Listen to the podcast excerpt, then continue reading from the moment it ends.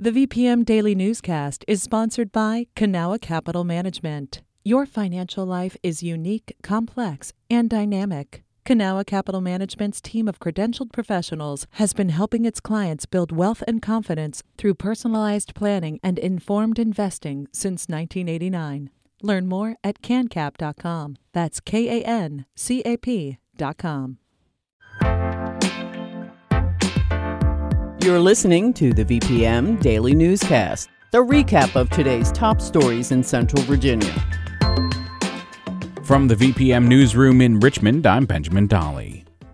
A Confederate time capsule found 20 feet under the pedestal that once held a statue of Robert E. Lee was opened yesterday. Using mini saws and a small Teflon spatula, Kate Ridgway of the Department of Historic Resources Lab meticulously pried open the lid and one side of the copper box. What we have left in the box, it looks like maybe eight books. It looks like maybe some kind of text on the bottom. That might be the flag, but we're not sure yet. And there's a few other sort of pieces of newspaper. There's also a Minié ball right at the bottom. That ball turned out to be a bullet. Other items included Confederate money, a Bible, a book titled A Guide to Richmond, and a copy of the Daily Dispatch newspaper from 1868. According to articles from the time, the box was supposed to contain about 60 artifacts. Another time capsule was found in the pedestal on December 17th, possibly placed by the statue's builders. The Visual Arts Center of Richmond is filled with pieces of pottery that look like they just left a tattoo shop. Adorned with dragons, flowers, and skulls, the artwork makes up the Of Mud and Blood exhibit, a collaboration of local potters and tattoo artists. Patrick Larson has more.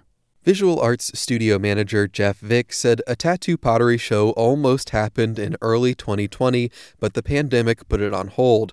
That left several finished works of art just sitting around. We had to show them, you know, they were the pieces were too amazing to, to not be seen. The scale has since grown, taking in dozens of clay artists and tattooers from shops like Salvation and Black Rabbit, Emily Nixon helped organize the show. She's been inspired by the generosity of Richmond's artist communities. Everyone was more than happy to donate their works, and uh, that's how we came up with the auction. Nearly $17,000 from the auction is going to Health Brigade and Richmond Mutual Aid, two local groups providing those in need with health care and food.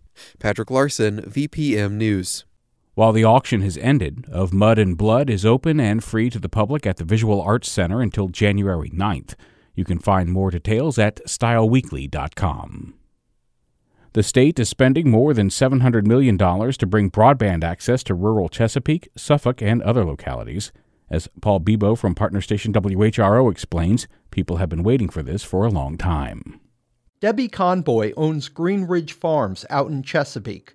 This is what happens when she explains her situation to customers. We don't get email. Like, what do you mean you don't get it? We don't get, okay, well, give us your email address. We'll send it. No, you don't understand. We can't get that. We can't get your email. And they're just dumbfounded. They just kind of sit at the other end of the telephone going, what do you mean? Her farm supplies horses, but because they don't have internet, she uses paper invoices, technology from the mid 1980s. Chesapeake and Suffolk are working to give thousands of places like hers access to broadband using state grants. Conboy says she'll believe it when it happens. The tech guy for the city couldn't even make a phone call on his cell phone because it was a dead zone. Um, honestly, then we started hearing from people and there were promises being made. Oh, we're going to take care of you. And we've all gotten exhausted by all that and have basically accepted that nothing's going to happen for us. Governor Ralph Northam's plan is to provide universal broadband access by 2024. That was Paul Bebo reporting. The Virginia Department of Health is reminding families and friends to stay healthy and safe this holiday season as cases of the Omicron variant continue to rise. The agency suggests getting tested before going to any gatherings, especially if anyone attending is vulnerable or at high risk of getting severely sick from COVID 19. Regardless of vaccination status, people are advised to wear face masks at indoor public spaces. Health officials say these strategies that have been effective in past surges can be used against Omicron. Others include getting vaccinated and getting boosted. For details on where to get the vaccine, head to vaccinate.virginia.gov. This has been the VPM Daily Newscast. This newscast was recorded on Tuesday, December 28th, 2021 at 6 p.m. Some of these stories may have changed since the newscast was recorded. You can stay connected to what matters by heading to vpm.org/news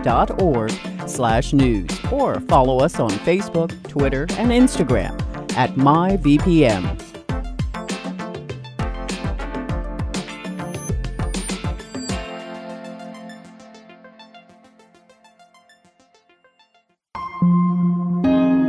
VPM.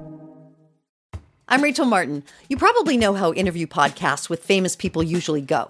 There's a host, a guest, and a light Q&A. But on Wildcard, we have ripped up the typical script. It's a new podcast from NPR where I invite actors, artists, and comedians to play a game using a special deck of cards to talk about some of life's biggest questions. Listen to Wildcard wherever you get your podcasts, only from NPR.